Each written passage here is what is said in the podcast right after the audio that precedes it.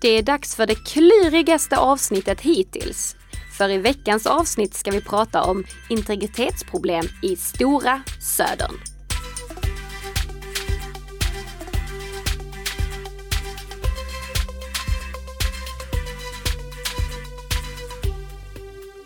Morgon, god morgon Nika! God morgon, god morgon Tess och god morgon till alla våra fantastiska lyssnare. Och ni behöver inte vara oroliga. Ni, ni kommer inte få något superklurigt avsnitt nu. Jag tror att Tess mer tänkte att jag har haft en, en klurig förmiddag här. 100 procent ja. ja. Jag, jag har nog fått någon extra rynka i pannan efter att ha fått lägga pannan i djupa veck och fundera över vad det egentligen är som har hänt hos Apple. Det har varit många rubriker under veckan kring integritetsproblemen i nya Mac OS Big Sur, alltså Stora Södern. Mm. Och många av dem har varit överdrivna. Men det finns också några saker som Apple har gjort fel. Så i det här avsnittet då ska vi gå igenom vad det egentligen är som har hänt och hur det egentligen påverkar dig som användare. Det är vad som stundar i den här veckans avsnitt av Bli säker-podden som produceras i samarbete mellan Nika Systems och Bredband2. Men först så har vi lite feedback att gå igenom från förra veckan. Det stämmer. Förra veckan pratade vi om eh, problemen som stundar för gamla Android-mobiler. Android-mobiler som inte har fått uppdateringar från sin tillverkare av någon konstig anledning. Pik, pik. Laban, han skriver att eh, Chrome också kommer att övergå till att använda en egen root store. Med Och anledning vad är det? ja, vi, vi sa ju att det enda sättet att lösa det här problemet för de här mobiltelefonerna som inte har blivit uppdaterade, det är att använda Mozilla Firefox. Mm. Och anledningen till det är att Mozilla Firefox har sin egen root store med sina egna root-certifikat som Mozilla kan underhålla utan att bry sig om huruvida mobiltillverkarna förser telefonerna med uppdateringar. Mm. Det kommer då Google Chrome också börja göra. Så på sikt, när nästa sådana här problem dyker upp någon gång i framtiden, kanske med Android 8 eller någonting sånt, då ska det här problemet bli mindre. Ja, men det bästa vore väl ändå att fortsätta underhålla? Ja, ja absolut. För det, det, det, det blir... nödlösningar typ.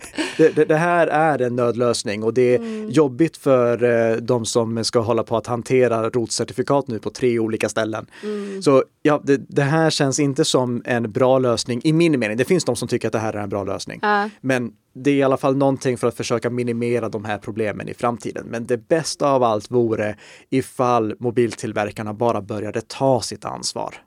Och någonting som kanske kan vara bidragande till det, det är faktiskt att jag såg här i veckan nu en recension som Joakim Evensson gjorde om eh, eh Sony Xperia 10 Mark 2. Mm. Han la den på sin eh, Youtube-kanal. Vi kan lägga en länk dit också. Och i den så lyfte han hur underhållet av mobiltelefonen såg ut. Det borde alla mobilrecensenter göra. Alla mobilrecensenter borde presentera så här har mobiltillverkaren historiskt underhållit sina mobiler så att man kan väga in det i priset. Mm. Och i den här mobilen hade Sony dessutom misskött att underhålla. Vi kan klippa in ett litet, ett litet klipp från hans recension här. Utöver det så är det en väldigt avskalad och trevlig upplevelse som borde ge goda möjligheter att hålla telefonen uppdaterad. Men tyvärr så verkar det inte riktigt vara så i det här fallet. För installerat på den här telefonen då i testande stund, det vill säga november 2020, så finns de senaste säkerhetsuppdateringarna från 1 maj 2020. Det är ganska så jätteilla och definitivt någonting som Sony behöver snäppa upp ordentligt. Mm. Så eh, tänk på underhållet när ni väljer mobiltelefon. Ja, och eh, vi, vi fortsätter lite med Firefox här faktiskt, nu det, till veckans snabbisar. Det gör vi. Ja, vad har vi här då? Ja, först och främst, det här gäller inte Firefox på mobilen. Eh, så nu, nu börjar vi prata om Firefox på datorn. Mm, bra. Och Firefox har släppt en ny version. Det är Firefox 83 som är ute nu. Och den börjar bete sig, om man vill, på det sättet som alla webbläsare borde bete sig. Mm. Förra veckan, då nämnde vi ju också att vi har sett en total förändring kring hur många anslutningar eller hur många webbesök som sker över säkra anslutningar. Om vi backar tillbaka till 2014, då var det bara en fjärdedel av alla webbesök som skedde över säkra anslutningar. Mm. Medan nu är det mindre än en fjärdedel som sker över osäkra anslutningar. Så det, det har verkligen blivit tvärtom. Ah, ja, Om man kollar i eh, den senaste statistiken från Mozilla så är det idag 84 procent av alla webbesök som sker över säkra anslutningar. Och det är troligtvis ännu högre i Sverige i och med att vi ligger lite längre fram i utvecklingen. Mm. Men trots det så börjar alla våra webbläsare med att ansluta över en osäker anslutning. Och om webbservern sen säger, ja men du, jag stöder säkra anslutningar så vi kör en säker anslutning, mm. då uppgraderas det till en säker anslutning. Men nu är det ju dags att ändra på det beteendet. Nu borde ju alla, alla webbläsare använda säkra anslutningar som standard. Ja, det är konstigt att det inte har blivit för ny då, ja. att Firefox börjar ny. Uh. För problemet är att om man går till en webbplats som inte är korrekt konfigurerad, då ber den inte webbläsaren att uppgradera anslutningen. Och mm. då är anslutningen osäker trots att både webbservern och webbläsaren har stöd för säkra anslutningar. Ja, jag tycker man stöter på det i jämna mellanrum sådär. Ja, mm. och jag plockade fram ett exempel till våra lyssnare om ni vill testa själva, mm. nämligen Naturvårdsverkets webbplats. Om ni går dit och skriver HTTP i början, alltså HTTP för osäker anslutning, mm. då märker ni att ni har en osäker anslutning. Och om ni sen manuellt lägger dit ett S så det står HTTPS i början, då får ni en säker anslutning. Ja, så de har stöd för det? Liksom. De har stöd för mm. det. Men i och med att våra webbläsare inte provar att ansluta säkert som standard mm. så fungerar det inte. Det här har vi nämnt tidigare att man kan försöka lösa genom ett tillägg som heter HTTPS Everywhere. Men jag förespråkar ju att man håller ner antalet tillägg i sin webbläsare. Mm. Och med nya Firefox då behöver du inget tillägg och det fungerar dessutom bättre än HTTPS Everywhere.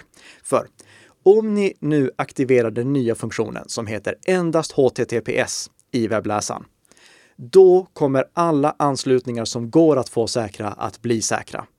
Jag lägger med en länk i våra show notes till en artikel där jag visar med skärmdumpar hur du aktiverar det här. Mm. Och om du gör det, då kommer alla dina anslutningar som kan vara säkra att bli säkra. Och dessutom, går du till en webbplats som inte stödjer säkra anslutningar, då får du inte bara en liten, ett litet hänglås med ett streck över. Då får du en stor varning där det står den här webbplatsen stödjer inte säkra anslutningar. Och då vet du att då ska du definitivt inte skriva lösenord eller någon känslig information i något kontaktformulär.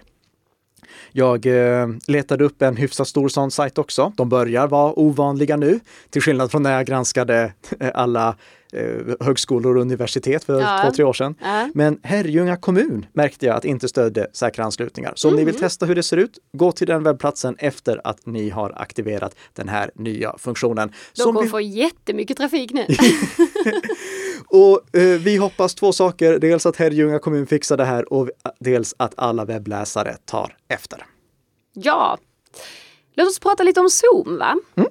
Vi har ju tidigare pratat om Zoom-bombing, det vill säga när obehöriga personer tar sig in i Zoom-möten för att störa och exempelvis eh, visa någon form av eh, olämpligt innehåll. Ja, och, och, det här är ett problem som inte bara har drabbat Zoom utan Nej. det har drabbat alla webbkonferenstjänster. Precis, men det kallas nu, det har blivit etablerad term för Absolut, jag, jag, ville bara framföra det i och med att det var någon Mycket som bra. trodde att jag kritiserade Zoom av den anledningen. Ah, ja, okay, jag förstår. Det, det var ju bra. inte därför som jag kritiserade dem. Nej. Men i alla fall, eh, Eh, nu lanserar Zoom en eh, ny funktion som gör det möjligt att tillfälligt pausa möten och kicka ut de individer som faktiskt stör. Eh, när du klickar på säkerhetsikonen i ett samtal så kan du välja att stänga av deltagarnas aktiviteter.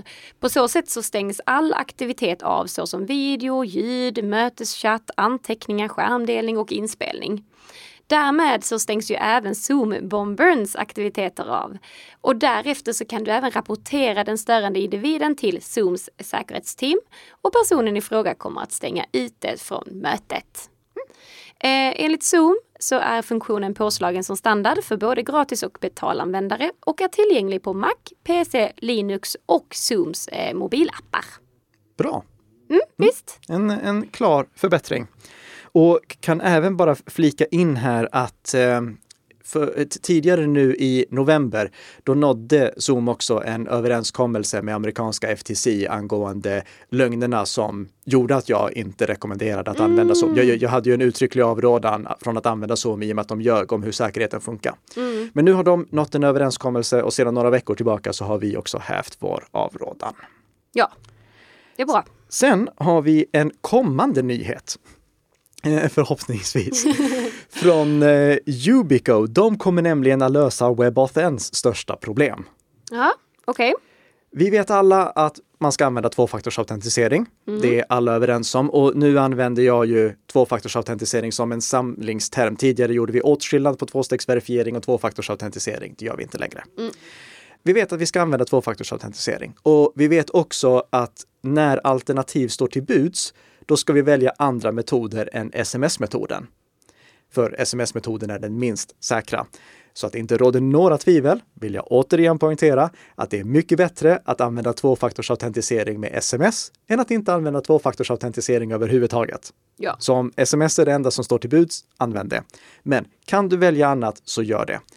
Och Microsoft, de var häromveckan ute och vevade om just den här saken också, att man ska använda autentiseringsappar istället. Tyvärr så pushar de framförallt för sin egen app och sin egen metod. Inte så konstigt kanske. Jo, jo jag, tycker Du att det är, det? jag tycker att det är konstigt. Jag, jag tycker att det är förbannat märkligt att inte Google och Microsoft och Apple inser att om vi ska få tvåfaktorsautentisering att fungera, då måste det fungera på ett konsekvent sätt. Det håller inte att vi ska ha olika appar för olika tjänster och vi har inte någon koll på hur säkerhetskopiering fungerar, för vem vet hur säkerhetskopiering fungerar i de olika apparna? Så då är vi rädda för att låsa ut oss och fortsätter det på det sättet, då kommer inte tvåfaktorsautentisering att slå igenom. Såklart Nu- hade det varit mycket bättre att samarbeta kring de här frågorna. Ja, och, Ja. Det, och, och det är som så här, det, det, är jättelänk, j- jättelätt. Det finns två stycken branschstandardlösningar. Vi har det vi kallar Google Authenticator-metoden som genererar en sexsiffrig kod. Använd den. Och vi har WebAuthn. Använd den. Två lösningar, använd någon av dem. Sluta hitta på egna. Nu är vi off topic. Det, det, det, det, det där var en liten rant bara. Okej, hur som helst. Det, det stora problemet som har varit med att få WebAuthn, som är ännu säkrare än Google Authenticator-metoden att slå igenom, det är ju att det är väldigt eh, jobbigt att få backup att fungera.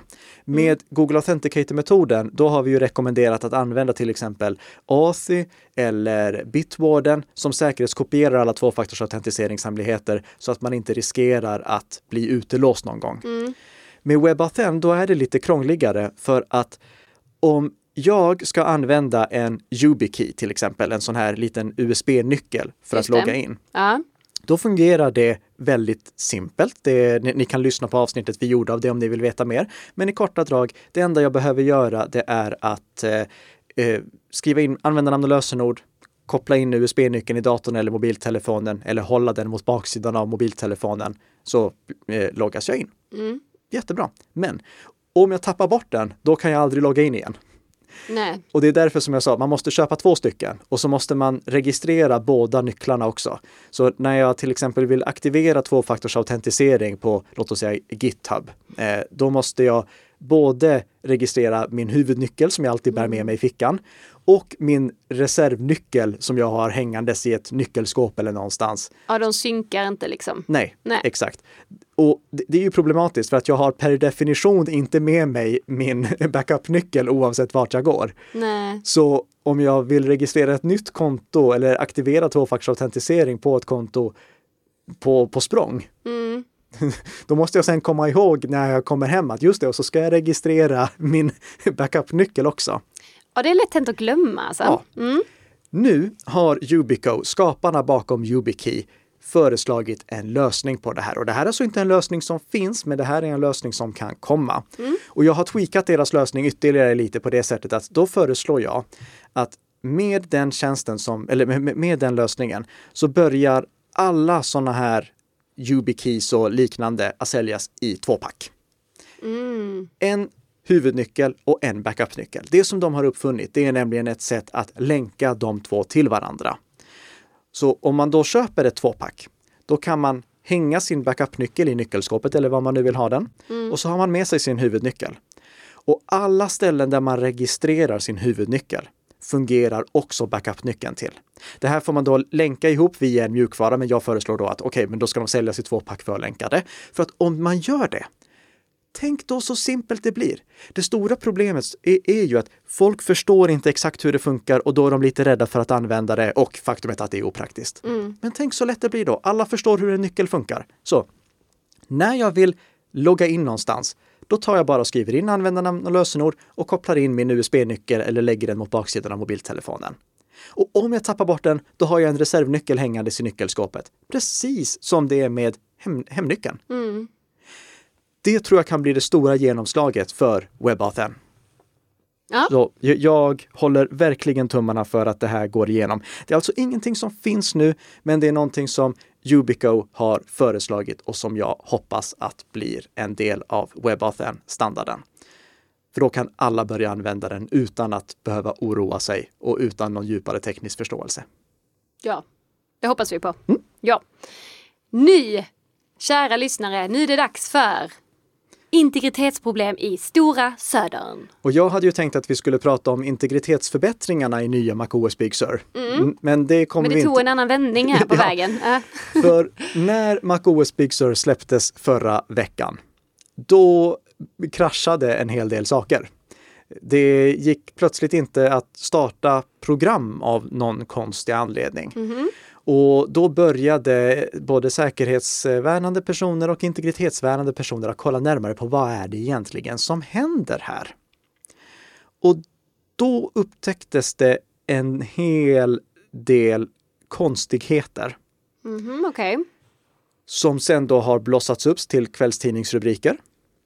Såklart. Mycket av det här är eh, alltså saker som man inte behöver oroa sig för. Men vissa saker är också väldigt underliga. Alltså, det, det, är inte så att det här nu kommer bli en förklaring av varför det här inte är ett problem. För Apple har faktiskt gjort fel. Mm. Men inte på det sättet som många tidningar gör anspråk på. Okej, vi, vi, vi gör så vi här. Kör. Ta det från början Vi tar det från början. Ja. När du vill starta en ny app på din eh, Mac, mm. vad är det som sker då? Jo, för det första så skickas en förfrågan från Gatekeeper, den här inbyggda säkerhetsfunktionen i MacOS, mm. till Apple som frågar ifall den här specifika appen som du startar har blivit granskad utan att det har uppstått något problem. Apple granskar inte liksom Mac-appar som ligger utanför App Store lika noga som de granskar apparna som ligger i App Store. Men de skannar ändå numera, sen antingen MacOS 10.15 eller 10.14, jag minns inte vilket. Mm. Men eh, sen någon av de här senare versionerna så granskar de ändå alla appar bara med en automatskanning för att se att det inte finns skadeprogram eller någonting sånt i det. Så att inte någon bara kan lägga in ett skadeprogram i en app och publicera den utan att det eh, upptäcks. Mm.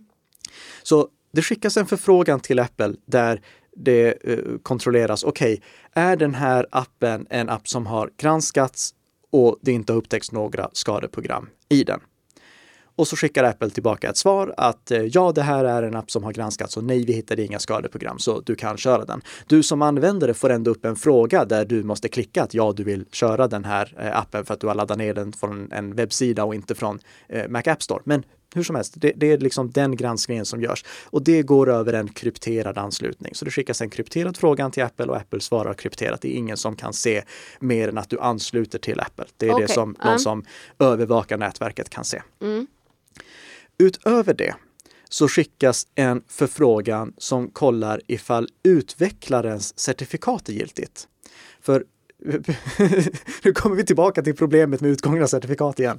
Och om det är så att Apple har upptäckt att en utvecklare har misskött sig, då gör de det, den utvecklarens certifikat ogiltigt. Och alla appar som den utvecklaren har publicerat blir då omöjliga att köra på mackar. Det här är alltså en del av säkerhetsfunktionen i MacOS. Sättet som Apple gör för att förhindra att det blir skadeprogramsutbrott, det är då dels det här att de automatskannar alla appar, även om de inte ligger i Mac App Store. Och de ser till att om en utvecklare missköter sig, då fimpas utvecklarens certifikat och då fungerar inte längre hans eller hennes applikationer. Mm. Problemet som uppmärksammades först här, det var att den här förfrågan som kontrollerar ifall en utvecklares certifikat är giltigt, Ja. det skickades okrypterat.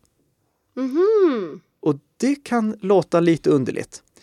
Sen så poängterade flera tidningar också tillsammans med användarens IP-adress.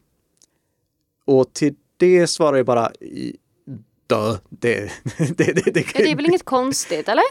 Nej, i sig är det inte konstigt. Det, det, här är inte problemet. Jag kommer till problemet Ja, också. okej, men, ja. men det här är egentligen inte ett problem.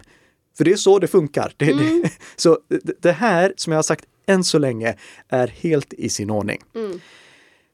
Det som jag däremot blev arg över, det Oj, som ja. de har gjort fel, Ja. det är att i MacOS Big Sur, den nya versionen av MacOS, så skickas inte de här förfrågningarna genom de brandväggar och filter som en integritetsvärnande person kan använda. Låt mig ge ett exempel. Jag har en eh, brandvägg på min dator, eh, eller egentligen en övervakning av trafiken som går in och ut ur min dator som heter Little Snitch. Det är inte någon applikation som jag rekommenderar att alla att installera, men om man är utvecklare eller om man känner sig extra utsatt och verkligen vill ha koll på sin trafik, då kan man installera det här Little Snitch-programmet som visar alla anslutningar som görs. Och fram till Catalina, alltså förra versionen av MacOS, då gick de här anslutningarna därigenom. Men det Okej. gör de inte längre. Och det innebär att i så fall kan någon som inte vill använda MacOS säkerhetsfunktioner, alltså inte vill dra nytta av att få apparna granskade av Apple, de kan inte förhindra det.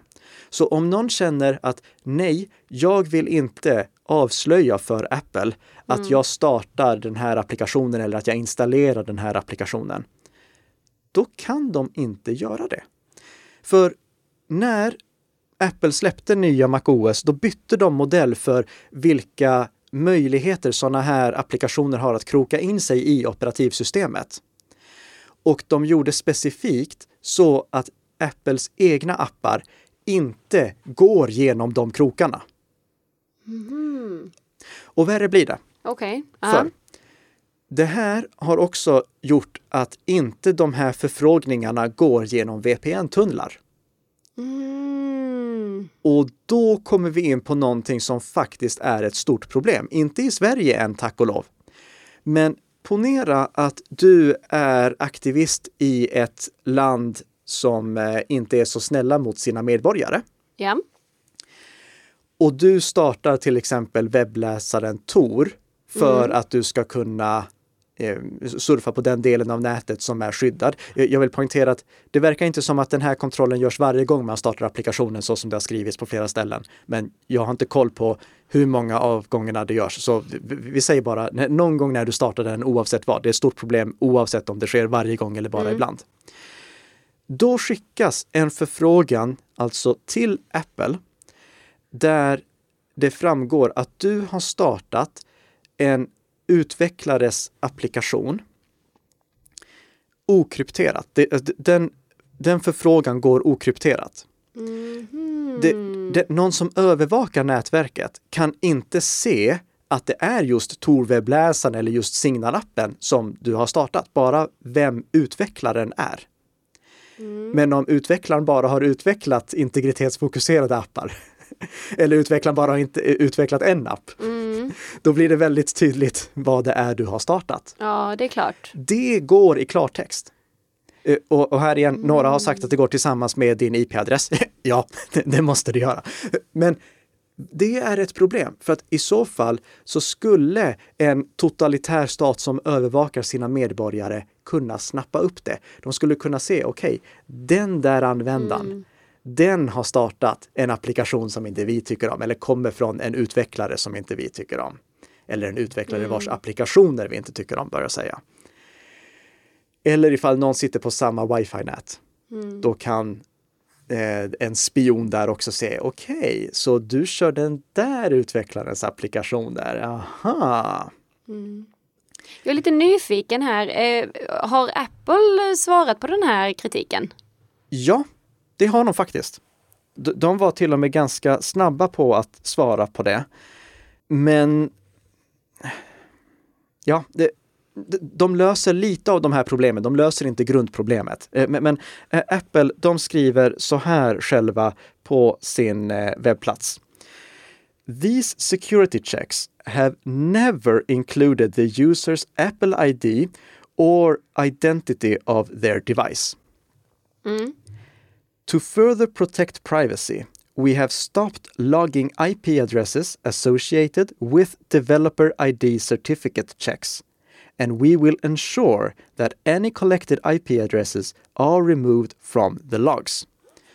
Det här betyder alltså att de, eh, de har sparat IP-adresserna och det hade de inte behövt göra. Det IP-adresserna de måste skickas men de hade inte behövt spara dem och nu slutar Apple då alltså att spara dem också. Mm. Mm.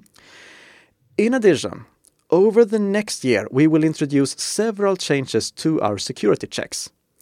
A new encrypted protocol for developer ID certificate revocation checks. Det är den första punkten. Mm. Och det är jättebra för att då kommer de här förfrågningarna att gå över en krypterad anslutning.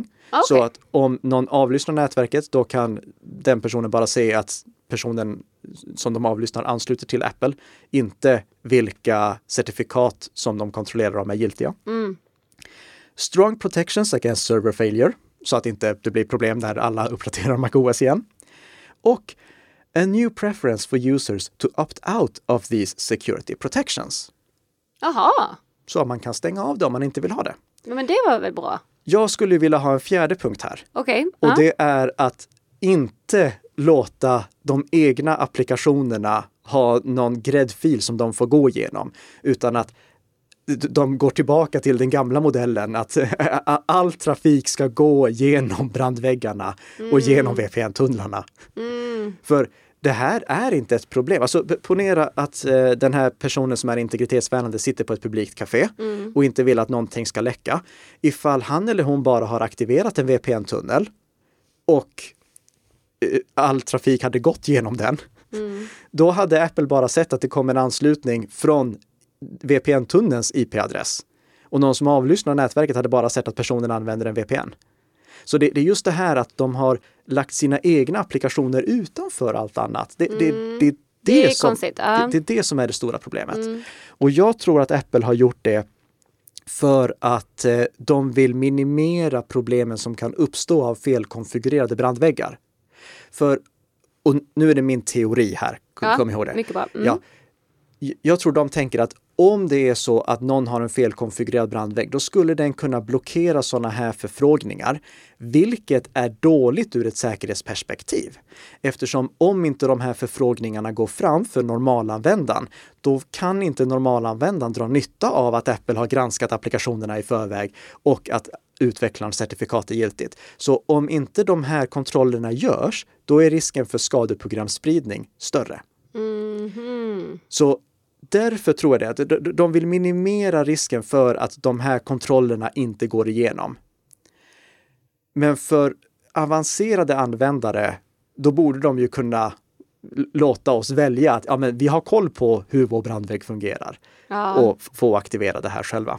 Men de då kanske löser det genom att helt enkelt, eh, så som de säger att de ska göra under kommande året, låta integritetsvärnande användare stänga av den här funktionen helt och hållet. Ja, Okej, så det blir en funktion 2021 då? Ja, precis. Mm, precis. okej. Men eh, det är inte den lösningen som jag hade föreslagit, men det är den som de i alla fall har valt. Och kom ihåg, det här är alltså någonting som händer i detta nu, så håll koll på bloggen också ifall det dyker upp ny information där. Jag kollade lite vad eh, våra vänner på Mullvad VPN skrev, för de, de är ju verkligen integritetsvärnande. Mm, mm. Och de har helt enkelt gjort som så att om man använder Mullvad VPN, då blockeras de här förfrågningarna. Och det gör de genom att blockera alla paket helt enkelt. De, de skriver så här. Mullvad does not use content filter provided APIs to secure the device. Instead, we use packet filter firewall, which is built into Mac OS. This is a packet firewall, not an application firewall, which means that it does not exclude packets from any apps, included Apples own apps. Så den bryr sig inte om varifrån paketen kommer eller förfrågningarna kommer. Mm. In other words, our usage of the package firewall does not allow Apple apps to leak when Mullvad VPN is blocking the internet. We have verified this by observing the network traffic from outside of the Apple machine. Så om man har Mullvad VPN igång, då blockeras de här förfrågningarna. Det bästa Okej. hade varit att förfrågningarna skickas via tunneln, men nu gör det inte det. Nej, nej. Men om man är orolig eh, så kan man ha Mullvad VPN igång. Little Snitch som jag nämnde tidigare, de skriver också så här i ett blogginlägg. We are already working on an alternative technique how to make even those currently hidden connections visible again in Little Snitch in one of our next updates. Looks very promising so far. Vad det innebär, det vet jag inte, men kanske så kommer man kunna se de anslutningarna i Little Snitch också. Om vi ska försöka oss på en liten snabb summering här också. Ja, Betyder det här att du inte ska uppdatera till MacOS Big Sur? Nej, det betyder inte. Jag rekommenderar inte att du gör det direkt ändå eftersom det finns alltid lite barnsjukdomar som behöver fixas, så vänta några veckor oavsett vad, så att de barnsjukdomarna hinner åtgärdas. Men i sig så är det inte så kritiskt. Det, det, det här är inte ett så stort problem att du inte bör uppgradera. Om du däremot är integritetsvärnande och ser det här som ett stort problem, när du sitter på publika wifi-nät till exempel. Då kan du använda Mullvad VPN. Om du är integritetsvärnande och du ser det här som ett problem när du sitter hemma, ja, då, ska du kanske vänta med att uppgradera. Men för alla normalanvändare så är det här inte ett skäl att inte uppgradera till MacOS Big Sur. Eh, För det här är trots allt säkerhetsfunktioner som vi vill ha. Sen har Apple gjort fel och det tråkiga är att det här uppmärksammades Apple om redan i somras, men de har fortfarande inte åtgärdat det, utan det var först nu när det blev mediauppmärksamhet som de väljer att åtgärda det. Men Apple, de, de kommer att åtgärda det under nästa år och känner du dig obekväm med det här, ja, då kan du ligga kvar på MacOS Mojave. För MacOS Mojave kommer, om vi får samma underhåll, förlåt, MacOS Catalina ska jag säga, ja. eh, som är den näst senaste versionen nu. Den kommer troligen att underhållas i två år till ifall Apple följer sitt vanliga uppdateringsschema. De eh, gör ju tyvärr inte som Microsoft och meddelar hur länge de kommer underhålla de olika versionerna. Men eh, om de gör så som de har gjort historiskt, då kommer MacOS eh, eh, Catalina att underhållas i två år till och MacOS Mojave i ett år till. Vi kommer självfallet fortsätta att hålla ett vakande öga på vad som händer här också, men i korta drag, det här har verkligen blåsts ur proportion i teknikpressen. Det är inte ett så stort problem som eh, det har getts sken av. Men integritetsvärnande användare, ni vet nu vad ni har för alternativ som står till buds. Vill ni veta mer om IT-säkerhet och integritet, då tycker jag att ni kan prenumerera på den här podden. För att om ni gör det, då får ni ett nytt avsnitt redan nästa vecka. Men tänk så spännande va? Ja, för då är vi tillbaka med Bli säker-podden som gör dig lite säkrare för varje vecka som går. Har du några frågor kring det vi har pratat om eller om du tycker att jag har fel i mina slutsatser, skriv det jättegärna på sociala medier eller i kommentarsfältet på Nika Systems webbplats. Det är öppet så att vem som helst kan skriva där. Tack så jättemycket för att du har lyssnat också och vi hörs nästa vecka igen. Ha en trevlig helg! Trevlig helg!